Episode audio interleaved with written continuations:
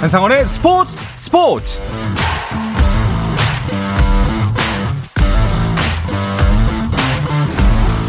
스포츠가 있는 저녁 어떠신가요? 아나운서 한상원입니다.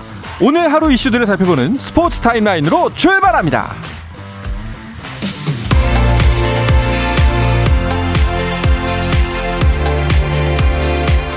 네, 프로배구 상황부터 볼까요? 남자부 KB손해보험 대 우리카드의 경기가 열리고 있습니다.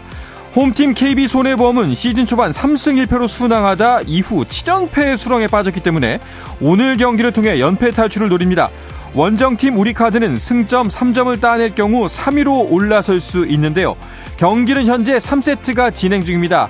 한 세트씩 서로 주고받았고요. 3세트는 21대 18로 우리카드가 앞서고 있습니다. 여자부에서는 한국도로공사와 KGC 인삼공사가 만났습니다. 도로공사는 오늘 경기를 통해 3위 지지선 다지기에 나섰고 인삼공사는 연패 탈출을 노리고 있습니다. 역시 여기도 3세트 1대1로 세트 스코어 탱팽이 맞서고 있습니다. 24대 24 현재 듀스인 상황입니다. 네, KBL 프로농구 경기 상황도 볼까요? 대구 한국가스공사와 원주 DB 상반된 분위기의 두 팀이 만났습니다. 시즌 초반 부진을 면치 못하던 가스공사는 2라운드 막판 4연승을 달리면서 공동 7위까지 치고 올라왔고 반면 DB는 두경민, 강상재 등 연이은 줄 부상에 울고 있는데요. 오늘 경기는 어떨까요?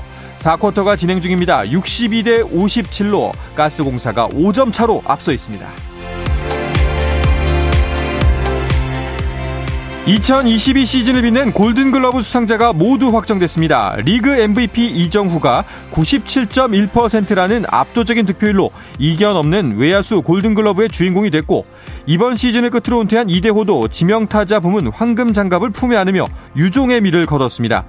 투수 부문 안우진과 유격수 부문 오지환 등이 생애 첫 골든글러브 영예를 나눴고 최정과 양희진은 3루수와 포수 부문에서 1루수 부문에서는 박병호가 2루수 황금장갑은 김혜성에게 돌아갔습니다.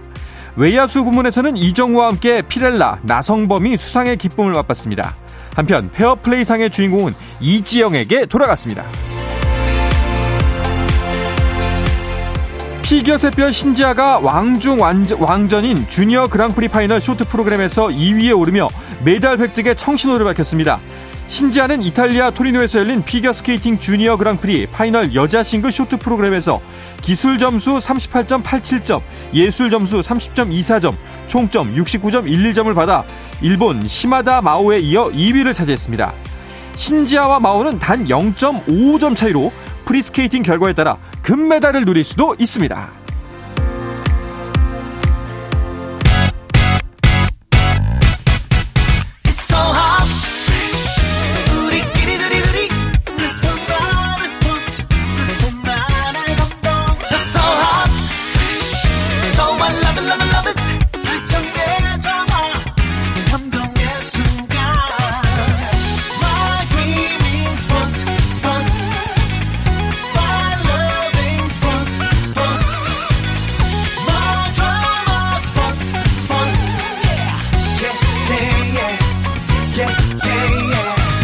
스포츠 스포츠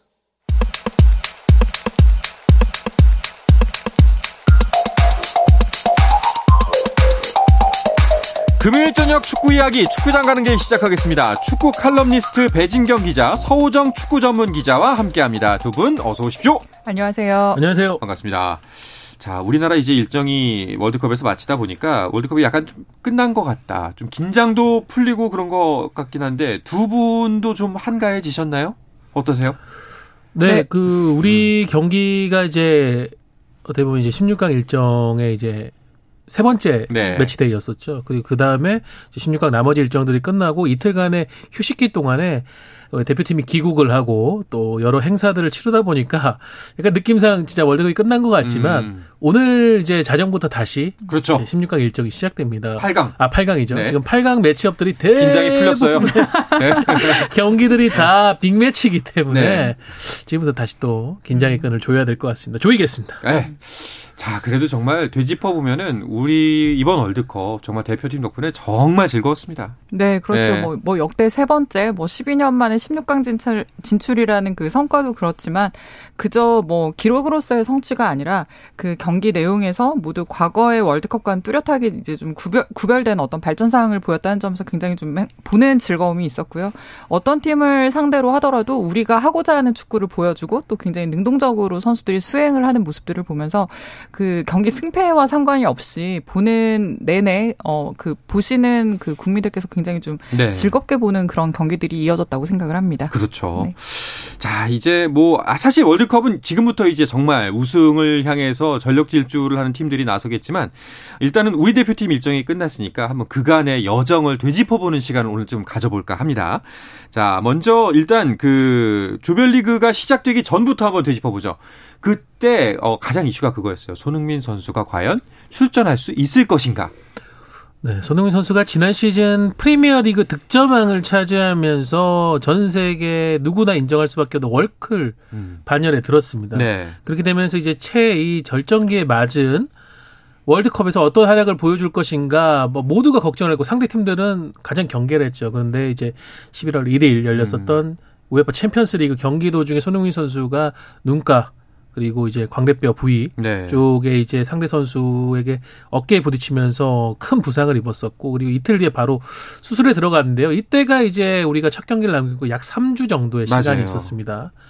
과거에 뭐 케빈 데브라이너 선수가 3주 만에 이제 회복을 해서 경기에 나섰지만 당시에 데브라이너 선수 같은 경우에는 코 쪽에 이제 수술을 했고 음. 눈가 쪽은 비수술 치료를 했었거든요. 네.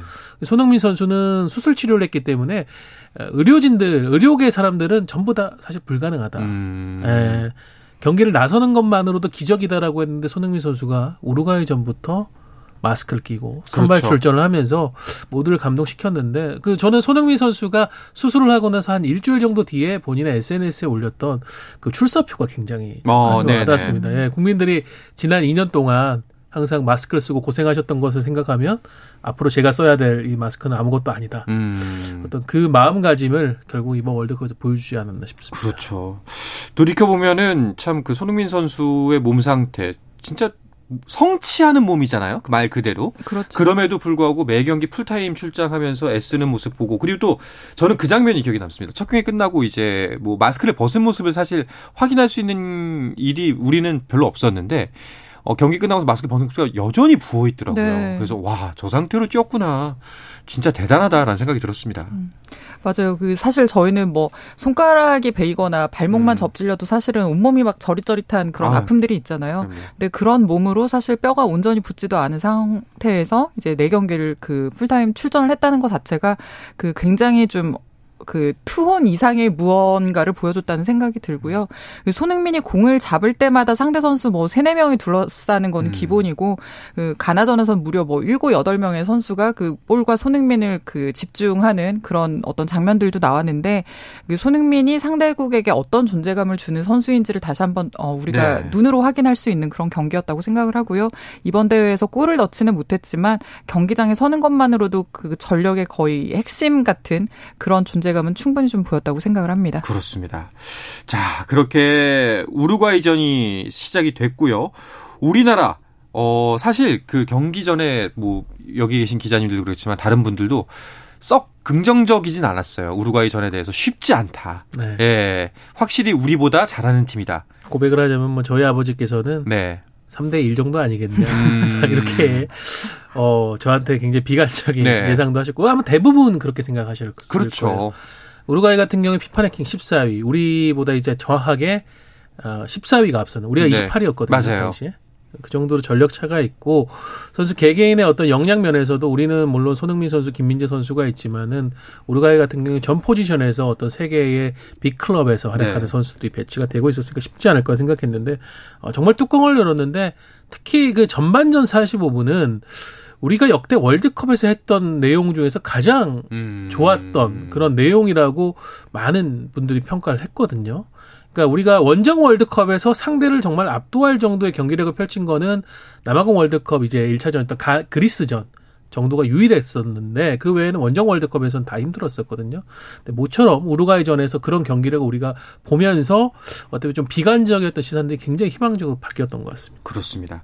그 정말 예전 기억을 물론 이제 예전 기억이니까요. 저 같은 경우에는 전문가가 아니라 급급했어요 항상 음. 이겨도 급급하고 막는데 급급하고 뭐 이제 실점을 막는데 급급하고 뭐. 몸을 던지죠. 예, 항상 그랬는데 이번에 우루과이전을 보면서 느꼈던 거는 아 우리 축구를 진짜 하는구나.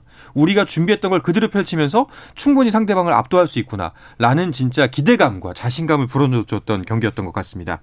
자 그렇게 우루과이와 우리나라가 무승부가 되면서 우리가 속한 H조가 혼전 양상이 됐죠. 그렇습니다. 우루과이가 아마도 우리를 상대로 승리를 예상을 하고 나왔을 텐데 원하는 승점을 이제 3점을 온전히 얻지 못하는 상황이 됐고 그 1차전을 통해서 지금 뭐 앞에서 서우정 기자가 언급을 하고 또 우리 한성원 아나운서께서 말씀을 하신 것처럼 우리가 주도하는 경기를 하면서 음. 그 같은 조에 있는 상대국들에게는 한국이 만만한 팀이 아니구나. 굉장히 음. 좀 긴장을 불어넣는 그런 경기를 보여줬다고 생각을 하고요. 그래서 이제 2차전을 앞두고 가나 감독이 한국은 강적이다. 어, 한국전에 우리도 모든 걸 걸고 나서야 된다. 그런 말을 했거든요. 확실히 그렇게 이제 서로를 견제하고 긴장을 하면서 굉장히 좀 혼전 양상으로 결과적으로도 그렇게 좀 번지는 그런 경기가 되었던 것 같습니다. 그렇죠. 그렇게 해서 맞이한 가나전 무조건 이겨야 하는 경기인데 정말 잘했는데 아쉽게도 졌습니다. 역시 그 첫 실점과 두 번째 실점을 하는 상황이 좀 흡사했죠. 네. 어떻게 보면은 아주 어려운 장면이 아닌 세트피스와 측면에서의 크로스였는데 우리가 수비 라인 형성이 좀 너무 낮다 보니까 음. 문전에서 우당탕탕하는 상황에서 그렇죠. 실점을 하면서 순식간에 이제 두 골차로 끌려가게 됐고 과연 우리가 이거를 극복할 수 있을까라는 생각이 들었는데 후반에 이제 벤투 감독이 과감한 좀 선수 교체를 했습니다. 특히 이강인 선수를 네. 굉장히 좀 후반 이른 시간에 투입을 했고 결국 이강인 선수가 적극적으로 압박을 한 것이 이제 시발점이 돼서 조규성 선수의 추격골이 터졌고 3분 뒤 불과 3분 만에 다시 한번 김진수 선수의 크로스를 조규성 선수가 정말 하늘 위에서 내려 꽂듯이 헤더를 음. 하면서 어, 동점골을 만들었는데요. 그러면서 이제 조규성 선수는 한국 축구사 최초의 기록 한 경기에서 멀티골을 기록한 최초의 선수가 그렇죠. 됐습니다. 그리고 뭐 조규성 선수가 이미 우루과이전이 끝나고도 어, 잘생긴 외모 탓에 굉장히 화제가 됐는데 기량까지 또 출중한 그렇죠. 모습을 네. 보이면서 시너지 효과를 타고 이번 대회 2만 명의 팔로워로 대회전 출발했던 네. 조규성 선수의 SNS는 이제 220만 명을 넘어서 220만 명이요. 그러니까 초반에 이제 뭐 외모 때문에 주목을 받았겠지만 나중에 반응이 이렇게 된 거죠. 어머 축구까지 잘해. 그러니까요. 네. 축구까지 잘해 이렇게. 자, 뭐 그때 이제 우리과이전 가나전은 배진경 기자 저와 함께 라디오 중계했잖아요. 그 좀 색다른 경험이셨을 것 같은데 어떠셨어요? 네, 맞아요. 그 굉장히 좀 정말 말 그대로 색다른 경험이었고요. 예. 원래 저희 계획은 안방에서 좀 즐기듯이 축구를 같이 보는 분위기를 만들자였는데 실제로는 경기 흐름에 굉장히 많이 휘둘리는 연약한 감성의 소유자들이었던 네. 것이 확인이 됐고요. 차라리 다른 나라 경기를 했으면 편하게 네. 봤을 것 같아요. 예. 네, 마음이 계속 막 쏠리더라고요. 네. 뭐 어쨌든 함께 그 방송했던 분들과 굉장히 좀 즐거운 시간을 만들었던 것 같고 결과적으로 저희가 그 중계를 했던 두 경기에서 승리를 하는 건 확인을 하지 못했는데 만약에 승리했다면 진짜 이 라디오 부스가 많이 좀 뒤집어졌을 거라는 그렇죠. 그런 생각이 들고 뭐 네. 어쨌든 좀 즐거운 경험이었습니다. 그렇습니다. 네. 자 그리고 이어진 마지막 운명의 포르투갈전 이 경기가 정말 압권이었죠. 네 전반 5분 만에 실점 을 했을 때만 해도 아 이렇게 허무하게 우리의 또 16강 꿈이라는 게 사라지는구나라는 생각이 들었는데 그 뒤에 이어진 우리의 어떤 경기력은 어, 이번 대회를 통해서 국민적인 혼을 일깨운 문구죠. 음. 중꺾마. 네. 예, 중요한 것은 꺾이지 않는 마음. 네. 선수들이 이제 경기 후에 들어 보였던 태극기에도 쓰여졌던 문구인데 그것을 이제 증명이라도 하듯이 선수들이 무섭게 따라갔고 또 우리가 월드컵에 성공하는 어떤 승리의 부적이라고 할 수 있는 세트피스에서의 득점이 정말 지난 2018년 러시아 월드컵 독일전에 이어서 다시 한번 김영권 선수의 왼발을 터지면서 네.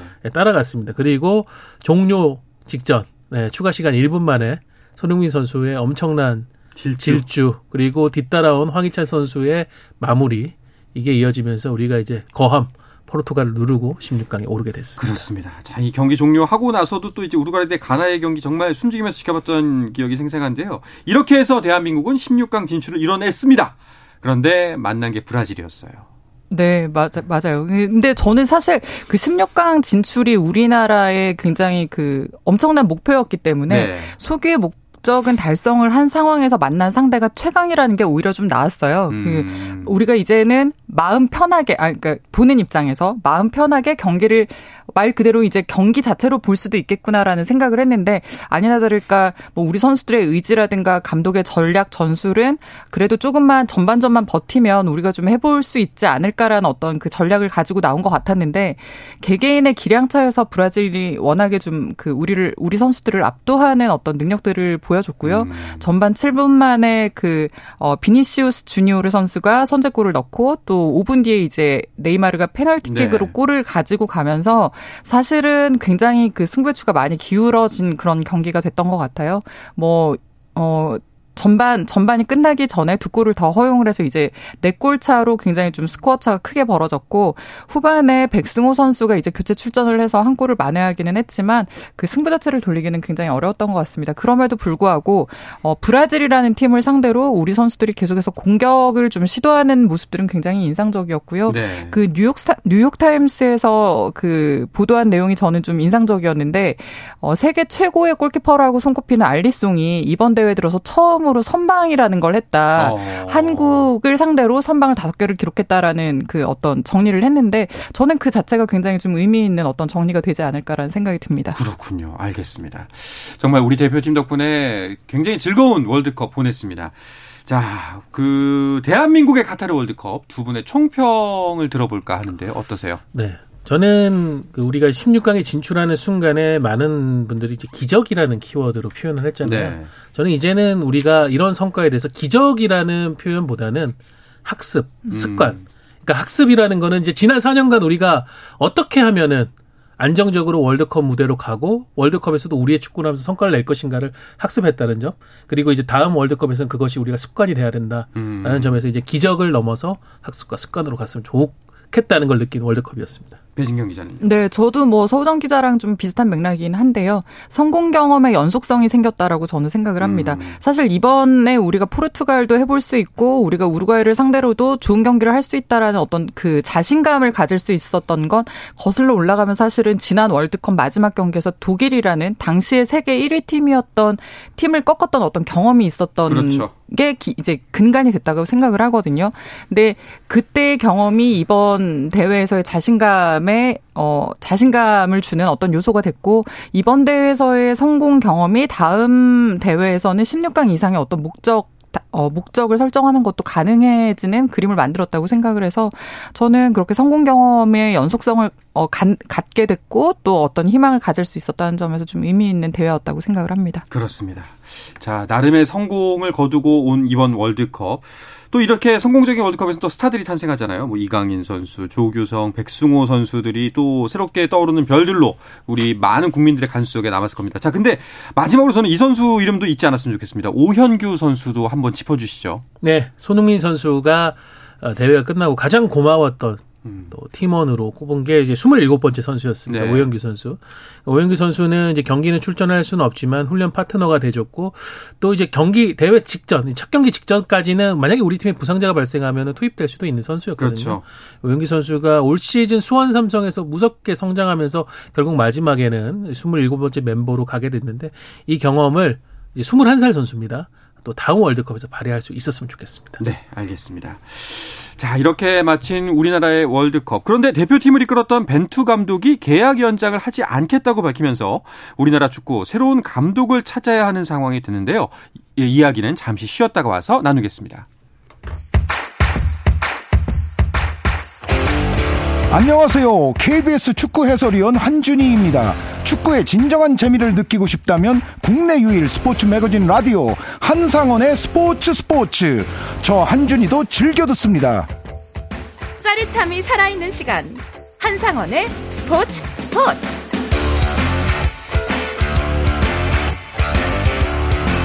네, 금요일 저녁 축구 이야기 축구장 가는 길 듣고 계십니다. 서우정 축구 전문 기자, 축구 칼럼니스트 배진경 기자와 함께하고 있습니다. 자, 우리 대표팀의 월드컵 일정이 마무리되면서 벤투 감독과의 동행도 이렇게 마무리가 됐습니다. 네, 그 벤투 감독이 2018년 8월에 한국 대표팀에 부임을 했는데 카타르 월드컵을 끝으로 이제 계약 기간이 종료가 된 상황이고요. 네. 벤투 감독은 이제 재계약 그과 관련을 해서 지난 9월에 축구협회에 재계약을 하지 않겠다라는 의사를 전달을 했고 어 월드컵이 끝난 뒤에는 어그 그 선수들과도 이 사실을 이제 공유를 했고 지금 월드컵이 끝난 뒤에는 일단 선수들과 함께 한국으로 돌아온 상태인데 어 일단 신변을 정리하고 뭐 해단식도 아마 가질 것으로 네. 보이는데요. 그 후에 다시 이제 어 아마 그 고향으로 돌아가지 않을까 이런 생각을 하게 됩니다. 그렇군요. 네. 뭐 당시에는 잘 몰랐었지만 그 손흥민 선수의 인터뷰에서도 암시가 됐었죠. 네, 포르투갈전에서 극적인 승리를 거두고 16강 진출을 한 뒤에 손흥민 선수가 어, 감독님의 마지막 경기를 벤치에서 네. 우리가 함께 할 수 있어서 너무 감사드린다라는 얘기를 했는데 이게 가나전에서 종기 종료 후 심판 판정에 항의를 하던 벤투 감독이 퇴장을 당하면서 이 포르투갈전은 벤치에 앉지 못하고 관중석에 앉았었죠. 그랬었죠. 그래서 이제 손흥민 선수가 그 부분을 얘기를 했는데 그 얘기를 이제 해석을 해보면은 아, 벤투 감독의 마지막 경기를 선수들이 좀 특별하게 만들어주고 싶었다라는 음. 마음이 있었구나. 아, 벤투 감독은 이제 대표팀을 떠나는구나. 라고 느낄 수가 있었고요. 브라질과의 이제 16강전을 앞두고 벤투 감독이 선수들 앞에서 공식적으로, 어, 나는 이제 이번 대회를 끝으로 떠난다라는 얘기를 하면서 좀 선수들의 마지막 또이 투혼을 불사르게 했던 것 같습니다. 그렇습니다. 자, 축구협회에서는 듣자 하니까 계약 연장 제안 했었다라고 하더라고요. 네, 일단 월드컵 아시아 최종 예선이 끝난 후에 이제 본선에 진출을 한 상태가 되면서 정몽규 축구협회장이 벤투 감독에게 재계약을 제시를 했는데 일단 협회가 감독에게 제시한 계약 기간은 1년이었다고 합니다. 음. 당시로서는 이제 월드컵에서의 그 본선에서의 성적을 확신할 수 없는 상황이었고 어 그렇기 때문에 일단은 내년으로 예정된 아시안컵까지 한번 같이 가고 이후 성적에 따라서 계약을 연장을 계약 연장을 좀 논의를 해보자라는 어, 입장이었던 것으로 알려졌고요. 하지만 벤투 감독은 이제 지난 9월에 재계약을 하지 않겠다라는 의사를 전달을 했는데 아. 그 1년이 아니라 4년 정도, 그러니까 다음 월드컵까지도 바라볼 수 있는 어떤 계약 기간을 좀 원했던 음. 것 같고요. 뭐 물론 이 가운데는 일단 연봉이라든가 다른 문제들도 좀 더 포함이 되겠지만 어, 이견을 좁히지 못해서 이대로 이제 계약 기간 종료와 함께 어, 작별을 하는 수순을 밟게 됐습니다. 그렇습니다.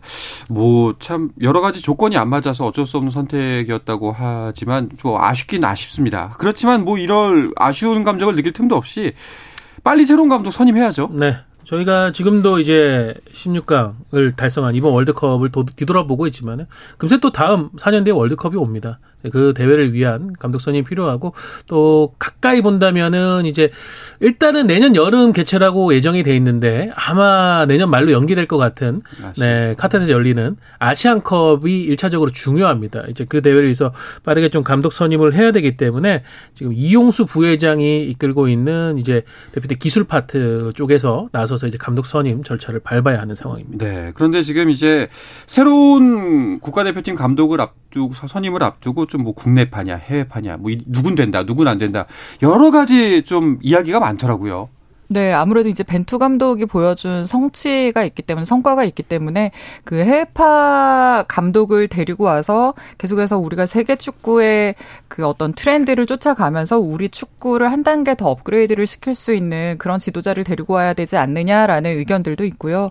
한편으로는 이제 국내 감독들이 계속 이제 몇 명의 이름이 이제 공개적으로 좀 언급이 되고 있는데 어 계속해서 우리가 언제까지 해외 감독을 데려와서 우리 축구를 키울 거냐 우리도 자국의 인물을 키워서 어, 세계 무대에서 좀 성공할 수 있는 전략 전술 수립하고 또 어떤 그 성공 경험의 연속성을 가져가야 된다라는 의견도 계속 있습니다.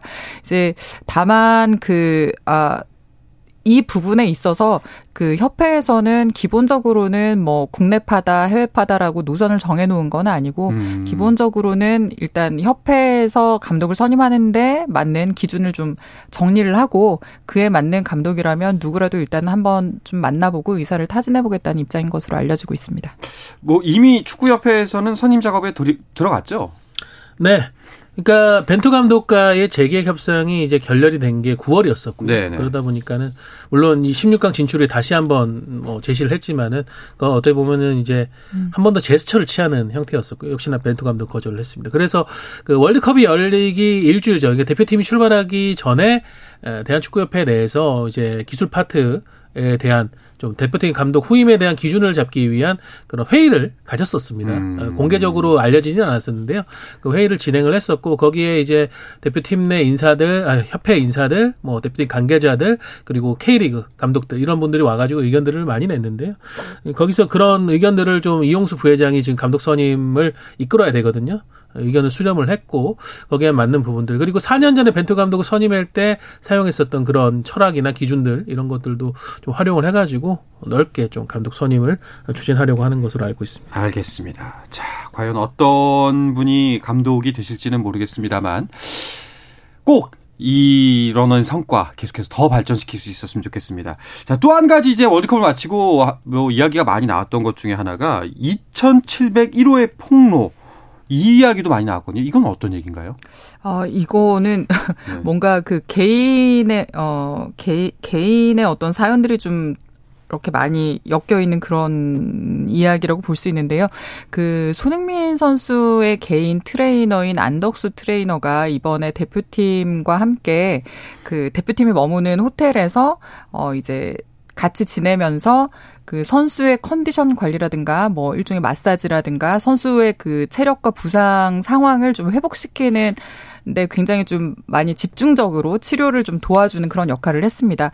그 방이 이제 2,701호였고요. 음. 아, 이때 안덕수 트레이너가 이제 그 손흥민 선수만 전담을 했던 건 아니고 대표팀에 있는 많은 선수들이 이 방을 좀 다녀가면서 회복에 도움을 받았던 것 같아요. 다만 이제 안덕수 트레이너는 개인 트레이너 자격으로 그 머무는 거였기 때문에 대표팀과는 사실 그러니까 대표팀의 어떤 규율이라든가 대표팀 분위기와는 조금 다른 부분이 분명히 있었을 거고요. 이 부분에 대해서 이제 대표 팀의 의무팀과 조금의 갈등이 있었던 것 같습니다. 음. 이 부분을 이제 안덕수 트레이너가 SNS에서 아 조금은 어떤 그 공격적으로 어, 네. 예. 억울한 마음도 있고 공격적인 어떤 어 그 메시지를 좀 남기면서 논란이 일었는데요.